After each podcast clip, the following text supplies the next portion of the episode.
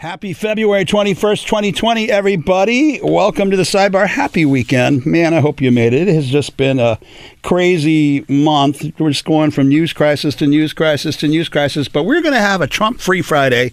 And I've decided instead today we are going to focus on women and the incredible accomplishments that so many women are doing. We're starting out with Allison Reed, uh, out director uh, of a film that's premiering tonight in Los Angeles called The Woman Who Loves Giraffes.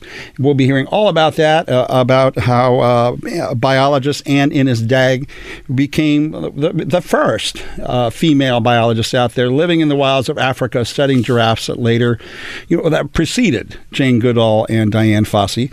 And then after that, uh, we'll be heading into a conversation with women who are running uh, something called Camp Widow. It, it started out for widows and widowers who lost a partner, spouse, husband, or wife, and they've now decided to expand and do LGBT LGBT people. And so uh, they have their big event coming up next weekend uh, called Camp Widow. And then finally, I've been looking forward to this for about six weeks. Jason, we been talking about this for a long time. What is it? Yes, yes. We got three women clergy coming oh, in right. to talk about the three major faiths Rabbi Denise Eger from Temple Kol Ami, uh, the Reverend Denise Barnes from the United Methodist Church. It's going to be good. And Ani Zonneveld from uh, Muslims for Progressive Values. An all out religious war is going to. yes, yes, exactly. And we're, no, we're not going to have any religious wars like, in exactly. studio. not, not, today. all right, gang. So with that, we're going to launch in. Uh, uh, we, we're actually very uh, gifted today to have in studio with us, uh, straight from Canada, uh, the director of The Woman Who Loves Giraffes, Allison Reed, and her executive producer, uh, Paul Zimick. Is that correct? We had a song for it. We had to bring you in with Toto. I know if you had a dollar for every time you heard that song, right? Welcome, Allison. Welcome, Paul. Thank, Thank you, yeah. so much. So tell us about your film and what's happening tonight. Well, we're really exciting. As you said, it's uh, premiering here tonight at the Laemmle Theaters, four theaters in the LA area, and it's also screening across the USA. So uh, we've been just blown away by the response to Anne's story. As you say, not many people know about her. They know about Fossey, they know about Goodall, but but Anne was the first person to, person, not not only woman, huh. but the first scientist in the world to study an African animal in the wild. I mean, she went to South Africa by herself. Right, 1956, right? Yeah, 56. she was only 23 years old, oh and she gosh. just loved these animals. Yeah. And uh, and I loved. I saw, I saw part of the film, and I saw the part where they were assuming she was a man because she decided to disguise her identity because she was getting pushback. They didn't want a woman in a primarily male-dominated environment. Exactly. But she pushed through. Yeah, she yeah. started signing her letters with her initials, so people automatically assumed she was a yeah, uh, she, she was a man, and then she started getting positive responses. So she she came out. Yeah, oh, yeah. Surprise, XX, not XY. Um, so she uh, she was like I think one as you said the first biologist to get out there. I, I think as kids, speaking for myself, the African animals have often just just the mythology, the lore, the elephant, the hippopotamus, the giraffe, you know, the zebra are just these animals that seem so exotic and so unique that we can't uh, imagine even touching, feeling. And she went to study them. Exactly. I know the megafauna is mind blowing. When you're there in Africa, seeing them in the wild, it's it's. Wait, have you been to Africa? Oh, Absolutely. Oh, my we God. shot in okay. Africa. Okay, we're coming back. when we coming back, we'll be talking more to Allison about her film and, of course, about biologist Anne Innis Dagg here on Channel Q. How powerful is Cox Internet? Powerful enough to let your band members in Vegas, Phoenix, and Rhode Island jam like you're all in the same garage. Get Cox Internet powered by fiber with America's fastest download speeds. It's internet built for tomorrow, today. Cox, always building better. Cox Internet is connected to the premises via coaxial connection. Speeds vary and are not guaranteed. Cox terms and other restrictions may apply. Analysis by Ookla Speed Test Intelligence Data. Fixed median download speeds. USQ3 2023. When the whole family comes together to watch the game, nobody wants to miss a second of the action to run to the grocery store. With Instacart, you can get all your weekly groceries in as fast as an hour. Less time shopping means more game time. Let's go. Visit instacart.com to get free delivery on your first three orders. Offer valid for a limited time $10 minimum per order. Additional terms apply. I know Allison and Paul, you have no idea who that is or what that is that's playing. that is a Los Angeles artist, Carlos Santana, African Samba. Yeah, yeah. Just, I don't know. Ah, I, I nice found it. touch. Just thought I'd do a little Nice touch, a touch. little LA and a little Africa at the same time. Gang, we are talking to Allison Reed, who is the director of The Woman Who Loves Giraffes, her executive producer, Paul Simic, here in studio. And right before the break, we were talking about how radical revolutionary it was for a woman to be involved in biology, I guess, much less a naturalist, much less going out in the middle of the African plains in the 1950s. Yes? Yes, in the heart of apartheid. Yeah. And this and this movie isn't about giraffes. The giraffes are just the framework for the story, right? That's right. It's it's really a hybrid. I mean, Anne is in love with giraffes, so that's that's sort of the, the story's about her following her passion to study them and doing this groundbreaking work with them. But the story ends up being more about her um, her plight. Her personal plight, which was uh, that she came back to North America, had done this groundbreaking work, envisioned herself as a university professor, continuing her giraffe work and teaching, and she just came up a against a brick wall. She was uh, gender discrimination just really crushed her career. She they would not give her tenure despite the fact that she was so accomplished, you know, that she had these groundbreaking uh, work and articles in scientific journals, an excellent teaching record, you know, and they just they just wouldn't uh, give her tenure. Is that what gave that caught your interest about this story? What what, what was it that snagged your interest? Because obviously, as a writer and a director, something caught your imagination. Absolutely. Just her singular passion, and that she would stop at nothing to follow it. I mean, her course changed um, because of what I just described, and then she became a you know an activist for women's rights because she couldn't follow her her real dream. But the nice thing about her story is, you know. There's sort of a searching for Sugarman aspect to it because she had a, a hiatus from the giraffe world for decades, and she thought that no one knew about her and that she'd be, been forgotten. But she had written this textbook that was the most influential book and the only book for a very long time written about giraffes. So these two women in California actually um, rediscovered her decades later. You know, giraffes uh, are an endangered species. Not many people are aware of I that. wasn't aware of that. Yeah, so they they were looking for an icon in the giraffe world and thought of Anne and wasn't sure if she was alive or, or what happened to her. They were just they just knew that she had written this book, so they looked her up and rediscovered her and reimmersed her into the the, giraffe world. So. Um, so it's it's an inspiring story and a happy story. It, it is. You know, here in Southern California, whenever we get a major quake, everybody turns on the news to watch who? Dr. Lucy Jones, because Lucy Jones is the preeminent earthquakeologist, if there's such a thing, seismologist. Uh, She is like the expert on earthquakes. And so the whole notion of a woman being a top scientist isn't as radical as maybe it was back in the 1950s. But I'm guessing there's still lots of lots of room for improvement. My- Absolutely, yes. is my guess. Is my guess. I, I think that um, historically, little girls are discouraged from studying science. Like they're told English, reading, literature, but science and math, that's a little boy thing.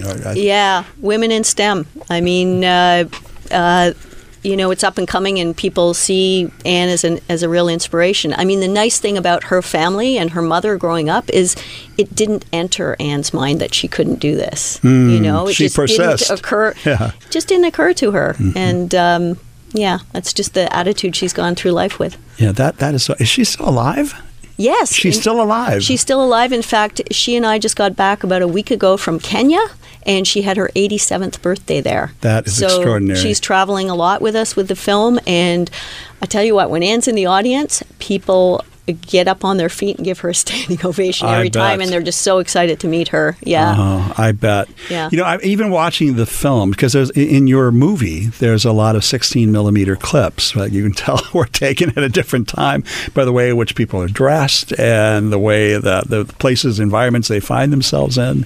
And it's so interesting to see that juxtaposed up to to where we are now, where we have two viable candidates running for president of the United States who are women. Yeah, yeah. yeah. Yeah, that was a, a treasure trove to work with. So when Anne was in South Africa in 1956, the, she, someone gave her a 16 millimeter Bolex camera. So she filmed giraffes, and someone filmed her actually doing her giraffe work and traveling around in her little car that she named Camelo, uh, studying giraffes. So um, when when I went back to Af- South Africa with her, um, I was able to film her in those exact same spots. So we see her, you know, as a 23 year old and as a an 80 something year old. Um, so it was quite a quite an opportunity. She also saved every letter sh- that she wrote or received. So so we have um, Before there was the internet, Facebook, or tw- tweets. yes exactly That's amazing. Yeah. Can we talk a bit about the environmental catastrophe that's going on right now? I mean, Australia is on fire. The rainforests in South America and the Amazon are being cut down for wood. Africa is being decimated. I- I mean, Yeah, we just got back from Africa, as I said, and um, you know, traditionally they're experiencing drought right now. There were floods, like uh, lodges were underwater. The flooding was just crazy. Um, so we're dealing with that. We all we also had locusts. Locusts were at the Samburu Reserve, like swarms and swarms of them. They haven't seen a locust there in seventy years. So Wow. it's just it's just mind blowing the crazy. And is it because, uh, pr- in part, because of climate change, or are there other Yeah. great forces at work? Uh, I think, Well, I think it's us the nail on too. I think it's Yeah. us too. I think it's uh, our impact on the global Well- environment. Yeah. and who who who's responsible for climate change? Pro, you know. Yeah. Yeah, it's I mean, it's so frustrating. I mean, I, I have long supported the World Wildlife Fund and other animal organizations because, I mean, who's not to love animals? But it's so sad to watch the threat to the biological diversity on the planet and, and feel so helpless about what we can do about it. Yeah. Yeah. And I guess we all have to just um, live our lives in the best way possible and leave the least footprint we possibly can. Mm-hmm. And I guess it's it's that feeling of helplessness that that stops us from changing it. Right. I mean, we can change it. Every single one of us. I mean, look at Greta Thunberg, what she's doing. She's I doing mean, incredible yeah. stuff going up against Trump. And he does he's flummoxed by her. I love that he gets flummoxed by a teenage girl. I love that. I know. I know. Supergirl, that's what I call her. She's she is amazing. Yeah, Absolutely. yeah. The film premieres tonight here in Los Angeles, actually in four different theaters, right? Yeah, that's right. So- the Laemmle Theaters. So we're in uh, in Santa Monica, we're in Pasadena, Encino, and Claremont. Paul, was there another one there? Chino, I think. Um, yeah, Yeah, I think it's a little bit uh, up there. yeah. And- yeah. So yeah, all those four theaters, but we're also screening across the the whole United States. Um, uh, I think we're playing in over seventy cities across the U.S., which is really exciting, and it's growing. Um, Yeah, so um, we have a website called thewomanwholovesgiraffes.com. Love it. And there's a there's a see the film uh, tab, and and if you click on that, you can see exactly where it's playing. That sounds amazing. And you've already shown in New York. Now you're in Los Angeles, and Yeah, Soon we- on it was road. so fun, Paul. We were in we were in Los Angeles, and yeah. Uh, yeah, we got a great review in the New York Times, now the L.A. Times. So Yeah, it's like that. You know, you just, um, like I was saying, you earn your keep as you come along with a small film like this. It's not something you have a big national release on. So for us to hit it big in New York and get great reviews there in, in the Times and then here in Variety, it sort of brought us to Los Angeles. And then from there, they influenced the rest of the country, these big markets. So we start getting calls from Albuquerque and from, you know, places in Colorado and all, all around the country. And it's, it's, it's nice to see this collective, uh, you know, sharing of the film on, on social media as well mm. too. It's been a great, really big help. Paul, thanks for being the executive producer. I know how important they are, so I'm glad that you're you're doing it. We have less than a minute left, but Allison, I'm wondering, you know, I think there are a lot of young women who listen to my show who would like to make it in Hollywood someday, and maybe they're thinking that blatant sexism is a barrier for them. What what would you say in response? well, I learned from Anne. You know, she just if you've got a dream, just follow it tenaciously, and no matter what barriers you come up against or what obstacles. Just keep on forging ahead because, uh, as Anne's story tells us, you know, time can change things. Even when things seem insurmountable, yeah, persist, as you say. She Follow persisted. those dreams. That's awesome, Allison, Paul. Thank you both for coming in studio. And Thank good you. luck. Break a, we, as we say in the gay community, break a nail tonight at your film premiere. Hope it goes well, gang. When we come back, we'll be talking to the women who are running Camp Widow for widow and widowers here on Channel Q.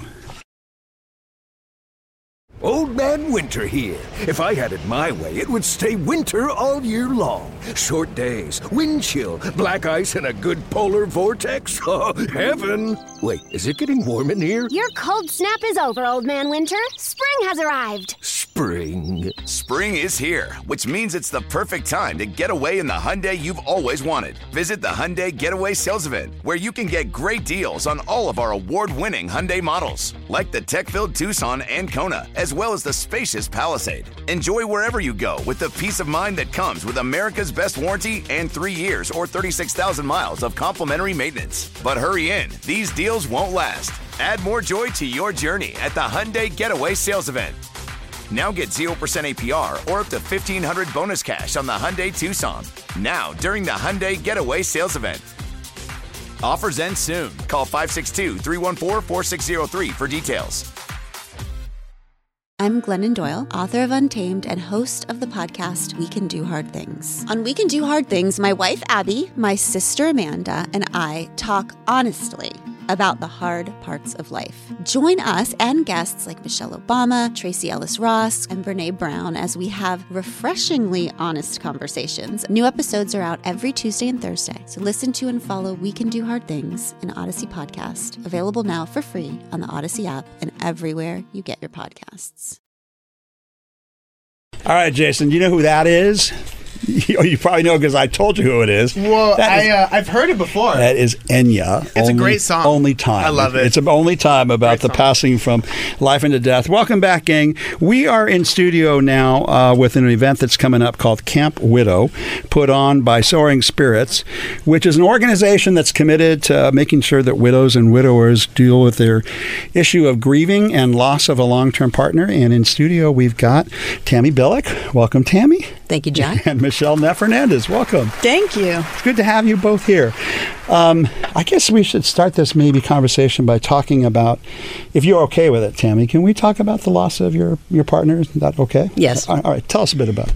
Well, um, my wife, Jackie, uh, and I had been together for uh, 19 and a half years when she passed. Um, married for four. As you know, we couldn't get married for Before, those first yeah. 15. Yep. Um, and Jackie was um, a writer, um, a mom, a funny, wonderful woman, and she was diagnosed with uh, triple negative breast cancer in May of 2017, and she passed away in July of 2018. And it's, uh, you know, it's a, a terrible thing to go through. Watch the person that you love um, get sick and suffer. We have um, a son. He's eight now. He was seven when she died. And it's been um, a really rough road, and it's been really um, amazing to meet Michelle, who has this organization that helps people like me and um, other people in the widow and widower community um, get through this challenging experience. I mean, the grief that you feel as a widow is different than any other grief. And only people who've experienced it can really, really understand what the process is like. And for me personally, it's been really helpful to meet other people who've had similar experiences. Um, they, we speak the same language. There's no judgment. There's no just get over it, which a lot of people in the widow community hear. You know, it's been six months or it's been a year. Isn't it time to move on? Well, I still cry every day. you know, I miss my person. Yeah. Michelle, uh, tell us about Soaring Spirits. What, what, that's the organization that's uh, putting on Camp Widow. Soaring Spirits was created to help widowed people find each other for the exact reasons that Tammy just mentioned, which is when you can meet someone else who's shared this very huge life altering experience, it's a level of understanding that you don't find in other places. So, our mission is to help widowed people recreate their lives by providing these peer based programs that will help them connect with other people, provide relevant resources that are designed just especially for widowed people, and be able to help them as they create a new life. Because I I believe that the hardest question we answer as widowed people is, what am I supposed to do with myself now? Mm, very true. You know, Dr. Elisabeth Kübler-Ross wrote on death and dying, and she tried to identify five stages around grief, right? And let me see if I can do them shock, right? Shock, uh, anger, sadness, uh, negotiations and compromise, and then acceptance. Uh, and and we had a guest on the show, Di- uh, David Kessler, who wrote a book about uh, maybe there's never going to be acceptance, and it's okay to not reach that final stage. You use any of uh, the Dr. Elisabeth Kübler-Ross's uh, You know, philosophy? those were um, initially actually made created for people who were dying, and then sort of transitioned into this sort of stages that people think of for grief. The challenge with it is just that it seems linear when it's Mm. really sort of this really tied up knot ball. so Mm, some good days point. you're in one place, some days you're another, and you're never quite done with one. So you think, oh, I, I did the anger phase already, and then six months later you're angry again, and you start feeling like, wait, I'm doing this wrong. so the problem with linear thinking is that it's not a linear experience, and so you can move through every one of those stages, you know, sometimes in a day. Mhm. So, you know, to your point of acceptance, I think it depends on how you define acceptance. Yeah. Because ultimately, what you have to do is accept that your life has changed Hmm. and be able to rebuild. And so the acceptance is the misconception is the acceptance is I'm okay with this person's death. That probably will never happen. Right. You aren't going to be able to say, gosh, that was all right with me. Right. I still want them very much to be alive, but I can come to a place where I accept that my life has changed and that what I now need to do is integrate the love I have for the person who I miss terribly with the life I'm creating for myself now. Yeah, yeah. You know, I think the LGBT community we've had to uh, experience loss and death in Mm. extraordinary amounts. I'm one of these gay men of a certain age. I lost 104 friends Mm. from 1981 to 1995, and I was working with a therapist, and she said, "How do you know it's 104?" And I said, "Well, I have a list. Every time somebody died, I put his or her name on the list." She goes, bring that list to therapy next week. I said, absolutely not. I will not. I, I know what you're up to. Absolutely not. I am not bringing that list. And she goes, why not? I said, it'll crush me. To uh, feel what I'm mm-hmm. afraid of feeling about each of these people, it will destroy me. That was my fear. It's going to like overwhelm me to such a degree I can't mm-hmm. come back. Mm-hmm. We well, ended up I, working. I think that's right, and that's eh, it's the fear, as- right? Sure, but as LGBTQ people, we've experienced loss in such a profound way and because of the AIDS crisis. Um, and one of the things that I, I love about what Michelle's doing is she realized there was a need for an LGBTQ specific Camp Widow because we have issues that are different, really, than. uh, I think other grieving communities, you Mm. know, compounded by the fact that we have over the past 30 years lost countless numbers of friends. I, I don't have 104 friends, but probably somewhere in the 40 to 50 friends. And so we carry that loss as well as our own loss of our person, our, our spouse. Right. And I'm thinking that, because I have not lost a spouse, but I'm thinking that's probably the ultimate. I can't even, I mean, I mean, I, I remember from studying in college that the three most traumatic events in a human's life number one, death of a spouse. Mhm. It is Number two, divorce from a spouse. number three, moving. Now, number three, I completely get. I hate, I hate moving. Uh, uh, and, and gay, also, can we choose? Let's pick number three I every time. Let's just pick number three. I'm going to move from West Hollywood to Temecula. That'll be the trauma I There you elect go. for this I decade. but the loss of the person that is closest to you, that you share, and yet it's a path we all have to walk through if we're partnered. Somebody's going to go first. Yeah. Yep. That's why these programs are so important, Hmm. is because we don't have to do it alone. And so, if you can walk through that loss in community, you have an opportunity to say, okay, like this is normal, that's normal. Everything around me seems like, okay, you're doing this, somebody else is doing something completely different. I'm sort of in the middle. Okay.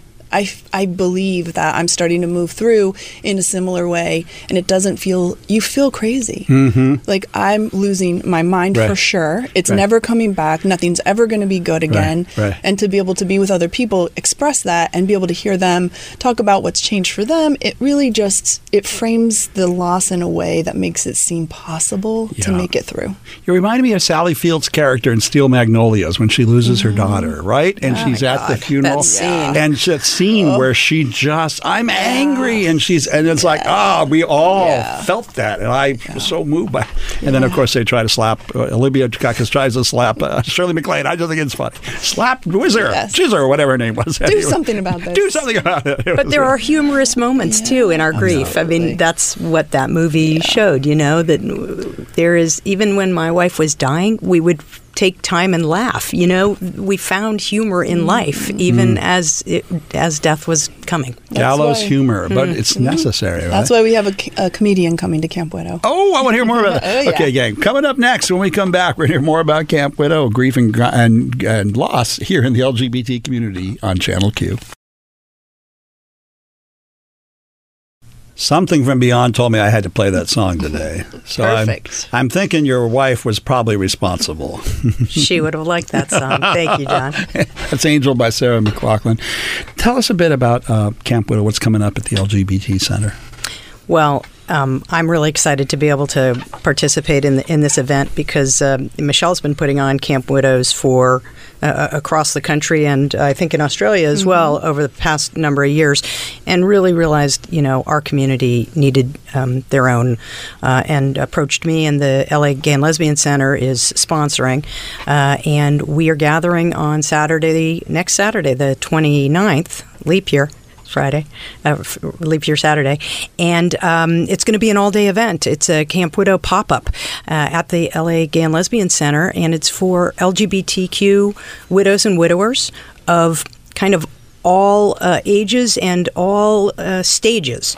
So, widows who've been widowed in the past year, widows who've been widowed 25 years ago. Mm. Uh, everybody shares that same experience, and we're going to have an all day event. Nate Berkus, who is himself uh, a widow, he lost his partner in the tsunami, is going is flying in from New York, and he's going to spend some time with us at the event and, and speak. I'm really excited He to have him. He lost his partner in the tsunami in Asia. That's right. That tsunami. 2004. That's right. Oh, what a horrible way to lose a loved one. I can't Absolutely. even imagine. Yeah. But he has also gone on and rebuilt his life. He's remarried, he has kids, and he's a real example of what Camp Widow mm-hmm. stands for. You know, sh- sharing experience, strength, and hope with people who are in the midst of, of grief and, and who want to rebuild their lives. Mm-hmm. Michelle, what would you say to somebody who said, "Well, you know, I lost my partner 20 years ago, and it's probably not for me. This workshop. It's more for the recently widowed." I would Uh, say, come over here. so, uh, the thing about it is that the widowed experience touches every part of your life, right? So, even once you've experienced it 20 years ago, 20 years later, and in particular for the um, LGBTQ community, many people were not recognized as a widowed person. They never got the opportunity to say, This is, I am widowed because my partner died and now my partner or spouse died, right? So, this is an opportunity to come together, bring your wisdom, bring what you've learned about the grief experience, come and share that with the other people who are going to be at camp. Um, camp Widow uses the broadest possible definition for the word widowed. So it doesn't matter what the status of your relationship was. Sometimes people will experience the death of a person who they had just recently broken up with, let's say, and they are suddenly still their whole world is wiped away. They still feel widowed. They have no idea where to go for help. So anybody who's experienced the death of someone they thought they were going to spend the rest of their life with is welcome to come, no matter how long it's been, no matter what the circumstances of their death any person who is struggling with the grief of someone who was their person, their person to spend their life with, is welcome to come to Camp Widow. And what they're going to find is a community of others who are experiencing that as well. You know, we've got this is happening at the LA Center, but we got people listening in 27 cities with 27 centers. So if they if they're tuning in and they're thinking we should do this here in Seattle or we should do this in Miami, should they visit the Soaring Spirits website? They or- absolutely should. SoaringSpirits.org is the website, and then Camp Widow has its own, so it's campwidow.org. And it will give you all the information about our current locations. We have six different locations this year, so but this one is special. This one is just for the LGBTQ community, first of its kind.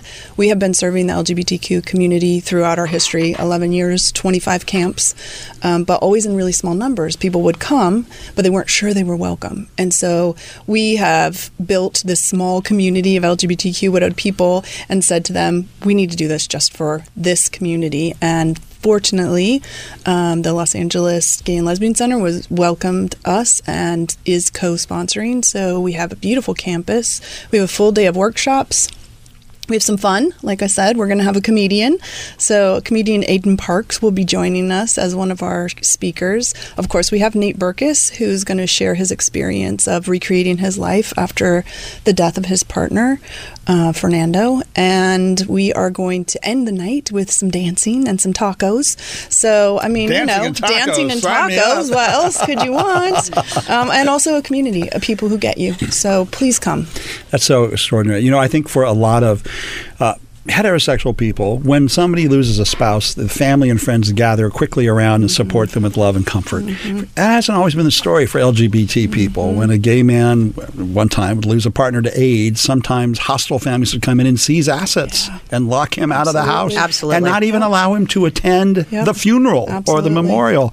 And of course, uh, Sharon Kowalski, Karen Thompson, that story taught us also, Mm-hmm. you know, what happens when families intervene when they don't approve of the relationship. So we've had that extra layer Absolutely. to have to contend with. and we'll be dealing with that in, in, in the camp. There are Yes. workshops that deal specifically with the kind of issues that LGBTQ people who have lost their, their people have had to deal with that the heterosexual community might not have. Right. And, you know, a lot of us couldn't get married, right? We, Right. You know, for a lot, most of our relationships, marriage is such a new thing for us.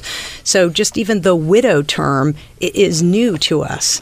Um, but it's time we embrace it because our relationships are absolutely every bit as um, valuable as anyone's, and uh, And always have been. always. Yeah. Though uh, they haven't had the opportunity to have the witness and to have the recognition. So Mm-hmm. that's really what this is about for us is being able to say out loud publicly to the world these relationships are the same as every Right. other loving partnered relationship. And these widowed people deserve a particular type of service because they have experienced a variety of traumas around their loss some of them complicated by cultural norms and so we really want to make sure that people get that opportunity And we have people coming in from all over the country to attend this Camp Widow. People are flying in, people are driving in from other parts of California, and we really want to invite your listeners, uh, if if this is interesting to them, come to us. You know, next Saturday, uh, the 29th, at the LGBT Center. Come check out the website, Leap Camp Day. Widow. There we Easy go. Exactly. We'll spend Leap Leap Day. Day together. absolutely Only do it once every seven years.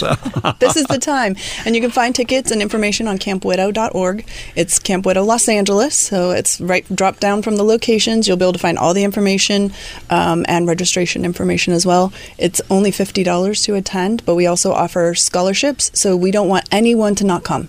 So if there's any reason why you can't come, please call us and we will help you work out how we can get you there. Michelle Neff Hernandez, Tammy Billick, thank you for doing the good work. Man, this is good, good work, right? We love it. And thank you for joining us. And uh, when we come back, gang, we'll be talking to three leaders of the three major faiths about women in the clergy, women in religion, here on Channel Q. Jason, thank you for finding the morning call to prayer by a woman's voice. I am so impressed, Jason, that you were able to do that. We're making progressive moves out here, John. That's what we're doing. I love this Okay. Muslim man. Here in studio, we have got Ani Zonneveld from Muslims for Progressive Values. Welcome back, Ani. Good Thank to have you, you. here. Nice the Reverend be. Denise Barnes from United Methodist Church in Hollywood. Hi, Wel- welcome. Welcome Thanks. back, Reverend. And on the phone, we've got our my favorite rabbi, Rabbi Denise Eger from Temple Kol Ami. Are you there, Denise? Hi, friends. How are you? Hey, we are good. we miss you here. We are going to have a conversation about. Uh, yeah, I've, I've had each of the three of you on the show at various times on various issues, and I was telling Jason it would be great to have the three of you in studio at one time to talk about the fact that the Quran, the Bible, Old Testament, and the Bible, New Testament, all have scripture which have attempted to subjugate women into second-class permanent status, and yet you're all women in leadership in each of the respective faiths, and what a great conversation that would be. Absolutely. Get ready, folks. Well, we're de- we're delighted to be there with uh, have this conversation because it's a really important conversation to have about how we dismantle the patriarchy in all of our religions, which is also good for queer people. Yeah. Rabbi, let's start with you. I'm going to start with the Old Testament and the Quran, maybe, and then we'll get to the New Testament. I mean, a lot of this is in Leviticus. A lot of this is in the Jewish mores about the proper role for men and women and diet and custom and tradition. And, and that's where we find some of these, uh, you know, sub- subjecting women to second class status scripture. You saw them, you read them. It probably made absolutely no sense as you read them. So, what did you think? Well, it's a really good question. I, I think one of the issues is there's a lot of misunderstanding. Judaism is highly gendered in its roles that people play spiritually, men and women, um, and so.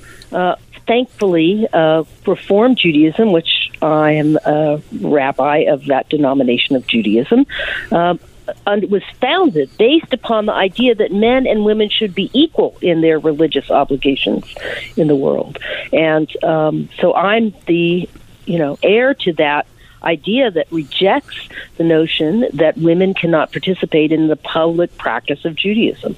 Um, we are all created in God's image, and that is at the end of the day the bottom line for in in Jewish thought and Jewish ideals.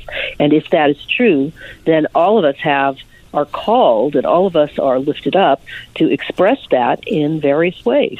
Mm.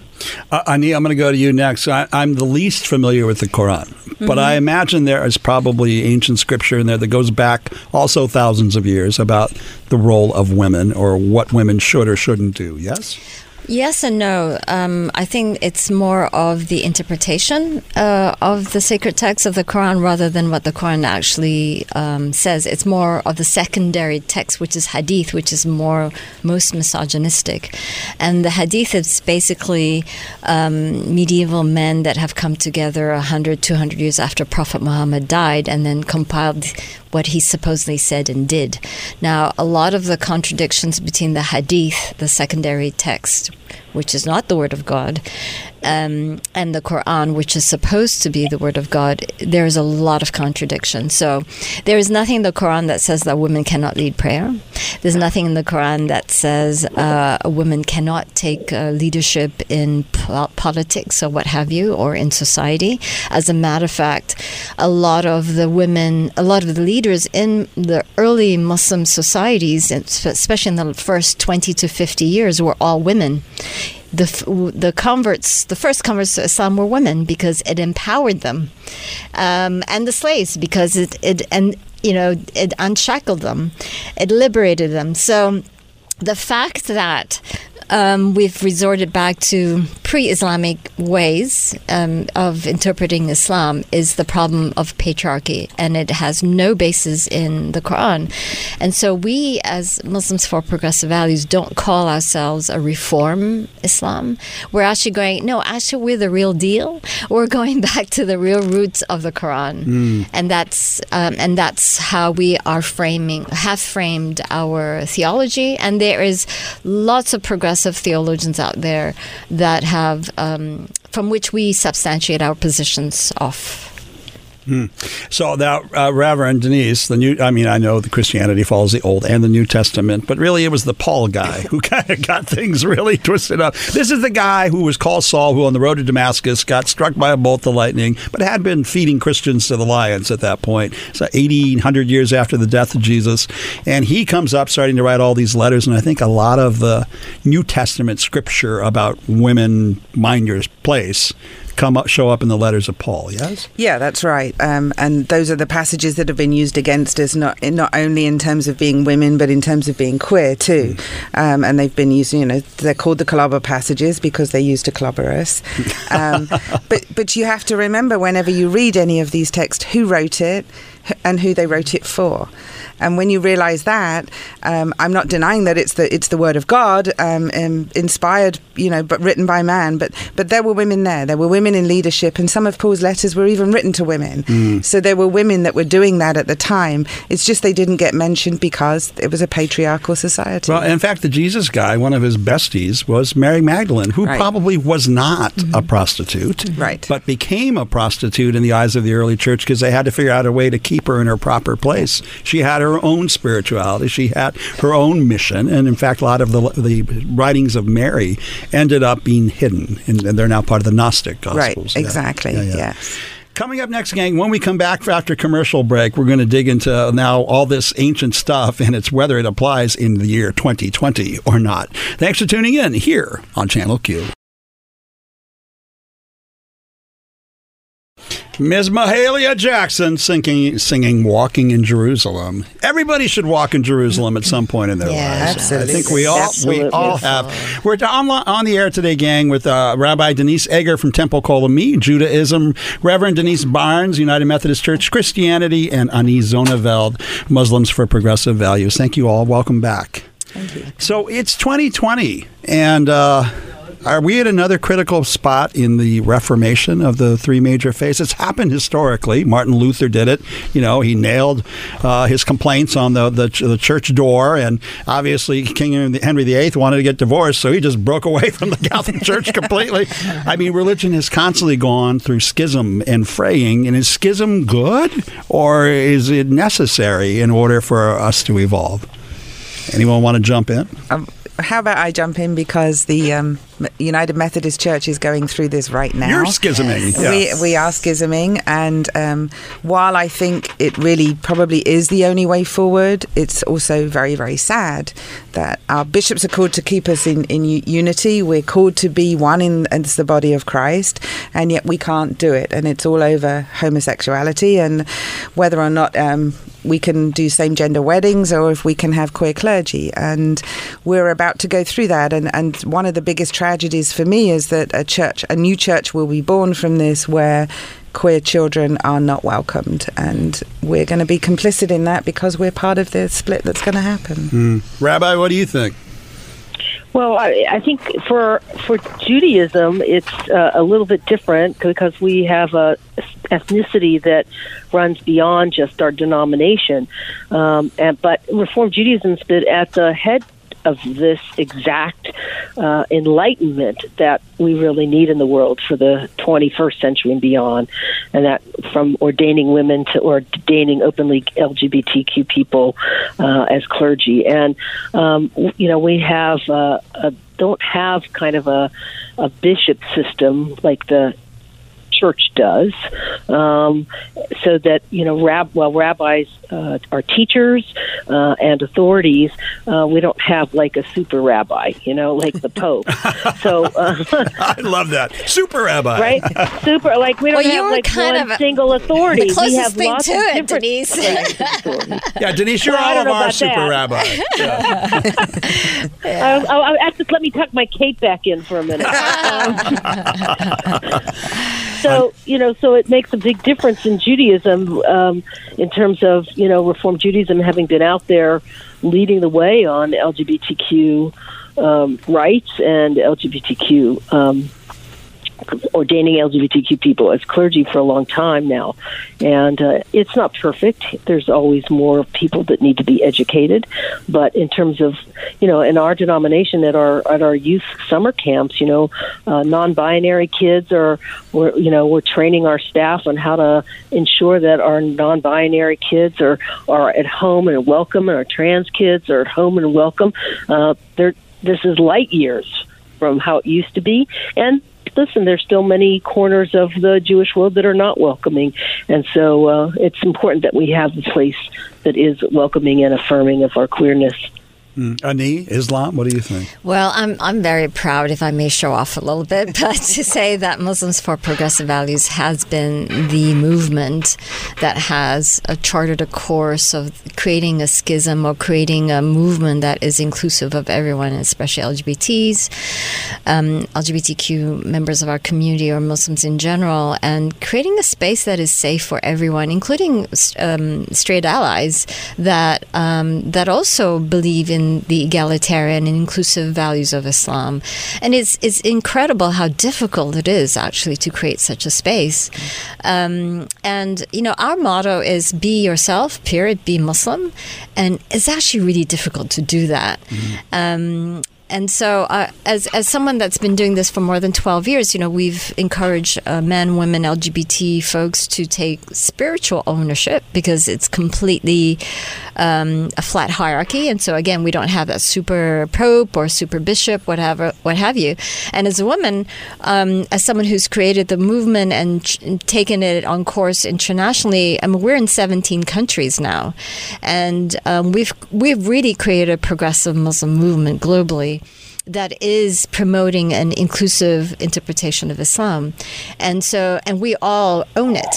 We all take ownership, leadership ownership in that we are not kowtowing to any male hierarchy structure. We're like, we're done with you.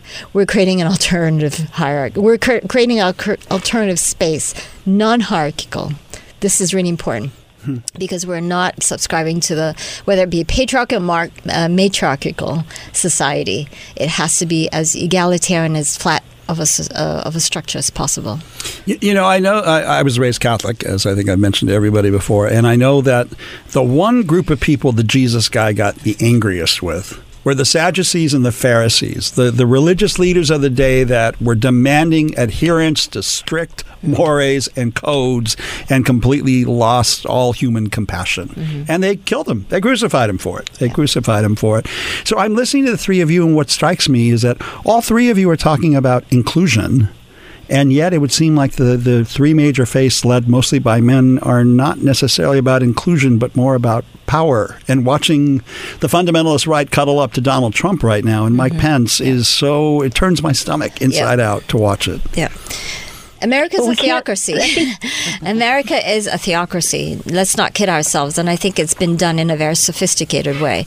Um, as a Muslim, I've always been talking about and speaking up against um, the interpretation of Islam and legislating that interpretation into law, which, as Muslims, we're sort of we're we're you have no choice but to swallow and, and, and, and live by it. And, you know, we are completely rebelling against that because Sharia law, which is our version of, you know, interpretation of uh, religion into law, is a man made construct. It's not God's law because if it was, it would be the same throughout the whole Muslim world, wherever you are. But it's not. And so, therefore, that in itself is, is, is a, a clue that it is a, a man made construct. Now, here, what's happening in the United States is the Christians have, particularly in the Republican Party, have been voting um, their legislators in based on their interpretation of the Bible. And they've been legislating based on their interpretation of the Bible. And this has been going on for at least 10 to 15 years. So, that's that's the Christian Sharia law. I'm sorry to say, but that's what's been going in the United States, and we've and in many states at the state level, they've been really at the mercy of. Uh, you know, this Bible thumping legislators. Mm, yeah, Rabbi, what were you going to say? I think you were going to jump, jump well, in there too. I, yeah, I was going to jump in and, and really talk about uh, this notion of interpretation that it's it's so is exactly what Ani was saying. Um, and I feel this as as a, a, Jewish person in the United States.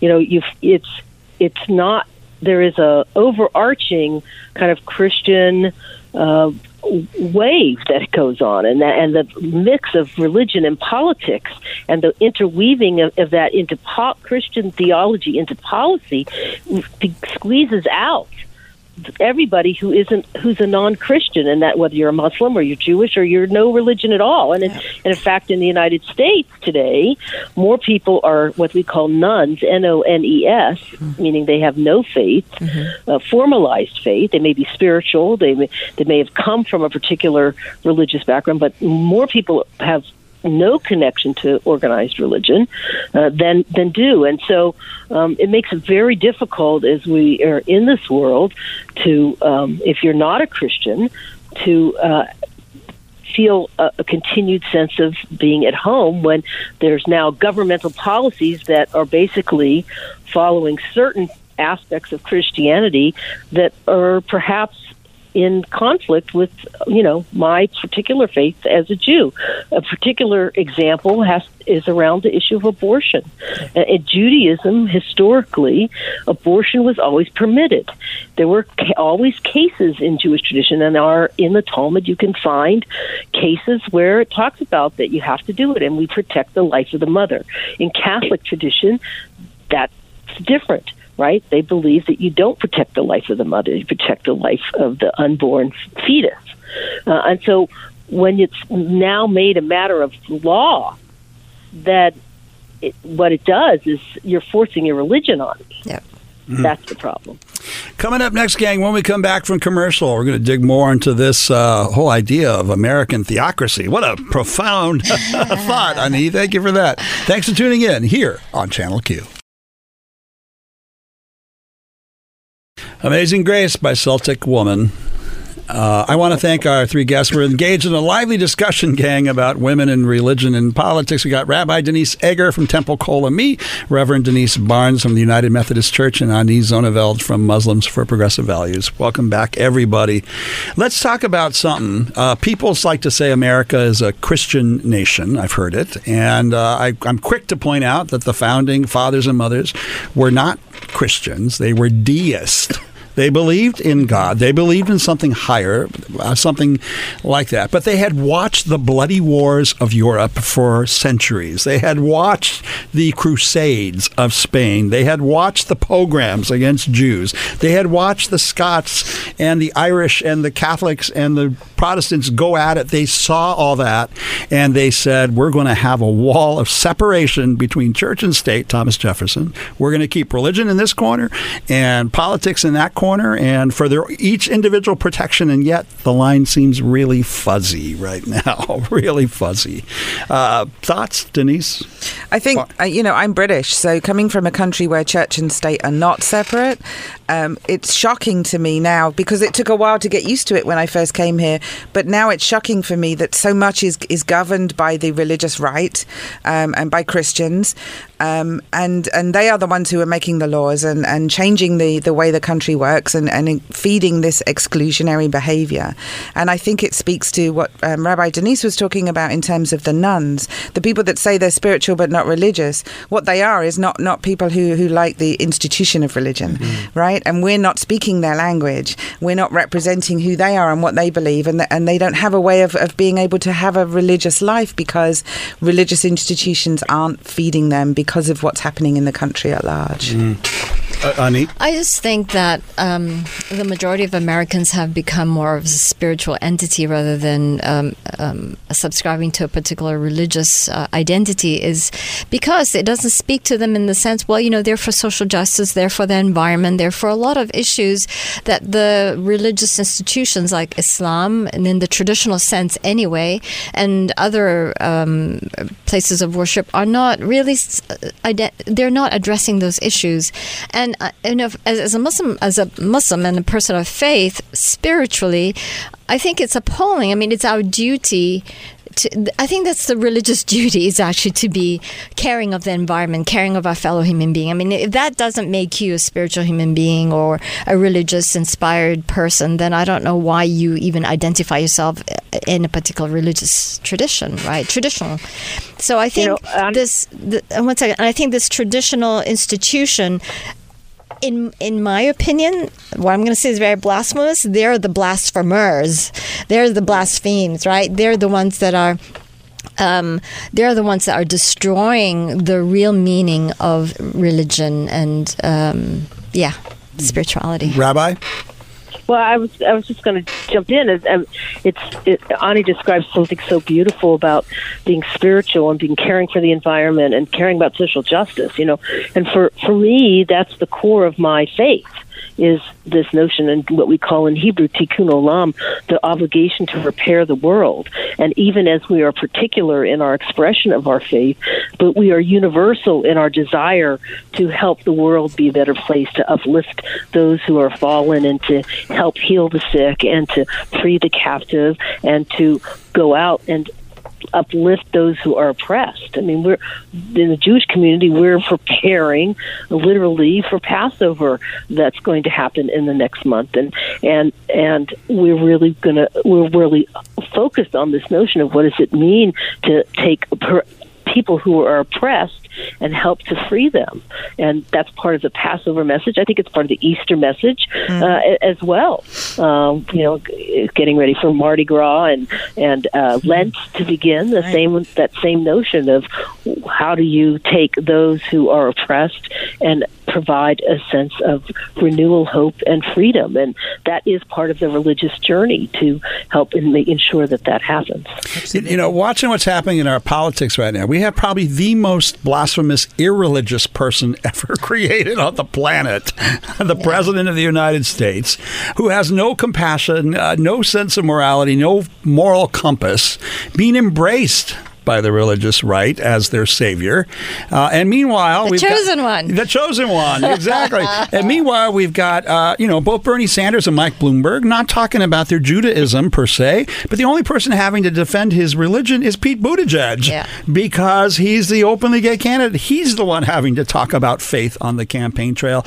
So, as LGBT people who have uh, you know certain faith and spiritual beliefs, d- do we enter the fray uh, knowing that it's a muddy battle uh, with the religious right and Donald Trump, or do we try to stay out of the political fray and just focus on the spiritual realm and what's important in our communities? I think we have to be part of all of it because, literally, because of this thing of, of, of how the religious right is pushing legislation and, and lawmaking and all the rest of it, we can't not be a part of it and we, we have to enter it as, as hard as that is for us to do. Yeah. I think that has been the reason why the religious left has lost ground. Mm-hmm. And it's not just in American politics, it's also at the United Nations. When you surrender that space to the political religious right, they take over and change the system from within, which they have done in the United States, which are successfully d- have done so at the United Nations as well. Mm. So we got to wake up. So what Pete is doing is actually, I think, is very commendable. Mm, me too. And I and I think it, I think one of the gifts of of of the friendships that Denise and Ani and I have, and with you, John, is to continue. And I know you're a person of faith and and go to church regularly. Is that we can't let that space just be turned over to the religious right. We claim we must claim our space. We must claim our authenticity and not be defined by how they define us. We have to define ourselves. That's the empowerment that we owe ourselves and our and our uh, queer children after us. And we have to delegitimize th- their claim of legitimacy. Yes. Sorry to say Absolutely. Speaking of the children, uh, you all don't know this, but Reverend Denise Barnes brought in her 18 year old nephew from London in studio with us named Alec, and he's listening in. And Alec, we're going to turn your mic on to hear what it is that you think you're listening to and learning from your aunt and uh, these other women religious leaders. we'll see how uh, we'll see if you've been paying attention or if you've been posting on Instagram. Oh, obviously, as you've all said, religion is governing the country, and obviously, come from Britain, I'm an outsider to all of this, and sort of, in a way, church and state are kept separate. But even so, that shouldn't be a problem here, even hmm. if they are combined. Yeah, yeah. Well, I think you're right. You've been paying attention, Alec. Good. You weren't posting on Facebook. Pass. You, with an A. you weren't posting on Facebook. I'm sorry, kid.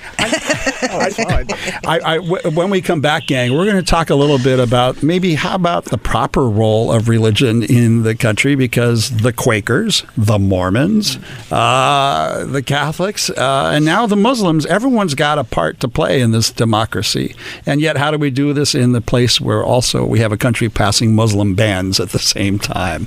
Thanks for tuning in here on Channel Q.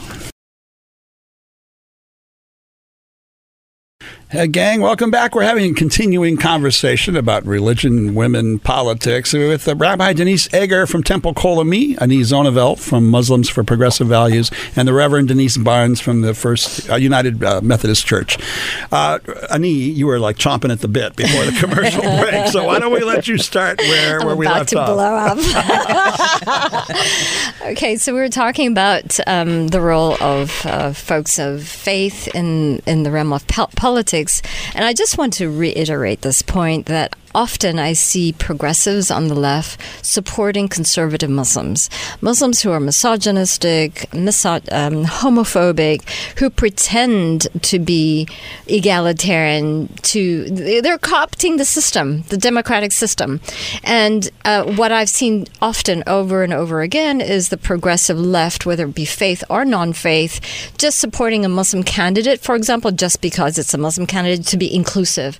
Can we be a little bit more particular? If you want to be supportive of a candidate, the most important thing is what are your set of values. I don't care what color or what you know sexuality you are. It's about values, and if you're allowing people into the Democratic Party, for example that is supposed to be inclusive, we have our set of values of inclusivity rather than exclusivity, then why are you um, supporting candidates that are at home, very exclusive, and in their traditional community, very exclusive. So, you know, I just want to throw some light on that because I, I, um, I'm always up against Muslim candidates, for example, that are actually very conservative, and here, here.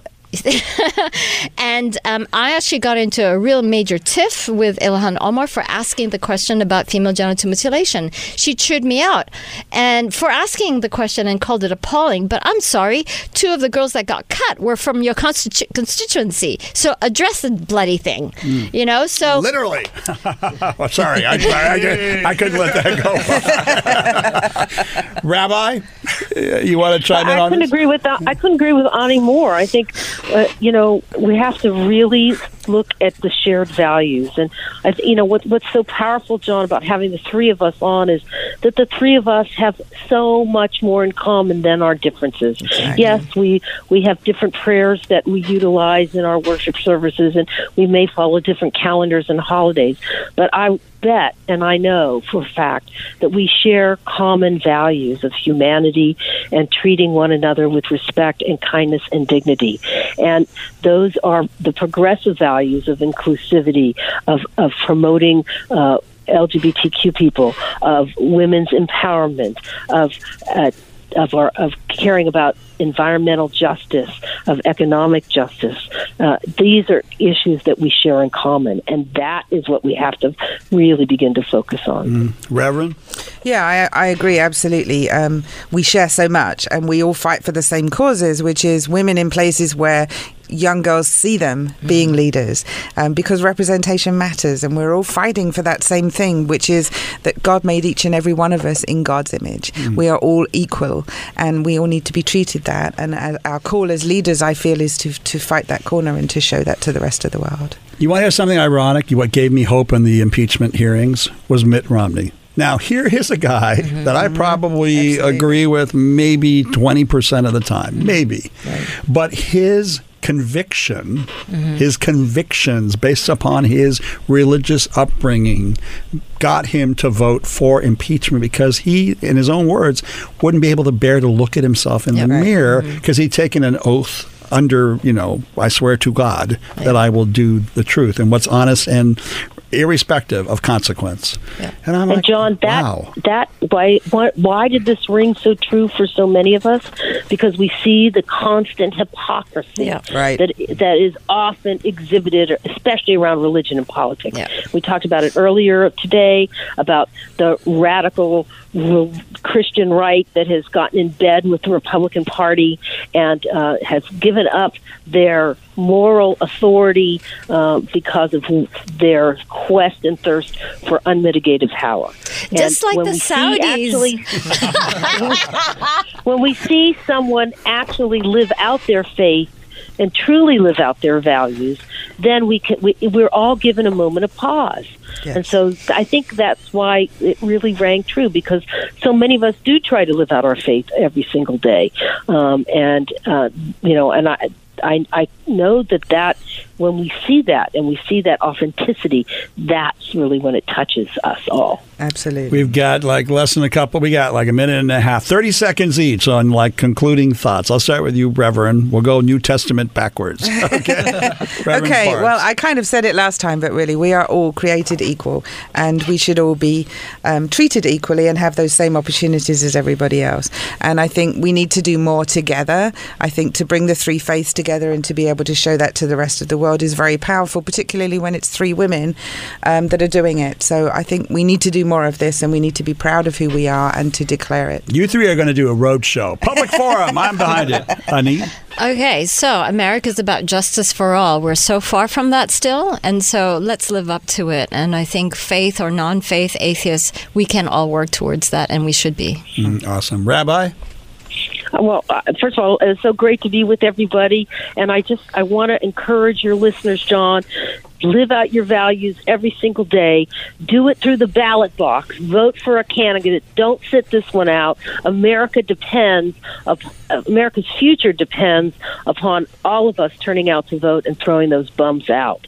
Uh, and that's the way we're going to live, and we can be able to live in a country that truly values all of us, every single one of us, no matter our faith, whether we have one or we don't. Awesome. And my young visitor from London, Alec, my 18 year old, what do you have to say in conclusion? Oh, going back to uh, being denied adoption because of religion or sexuality, all I can say is think about what Thomas Jefferson wrote in the Declaration of Independence. We hold these truths to be self evident that all men are created equal. Amen. Why should we reject people because of sexuality or gender or anything? Thus saith the 18 year old. Amen to Amen that. Gang, we're coming to the end of our show. I want to thank the rabbi, the Reverend Ania. Thank you all for coming and doing having this great conversation. Appreciate it very much. Next week, gang, uh, here on the show, we're going to have Lucia Chappelle from the MCC Churches talking about Black History Month, the last part of Black History Month, and State Senator Scott Wiener about housing policy for the state of California. Thanks for tuning in. Have a great weekend here from Channel Q.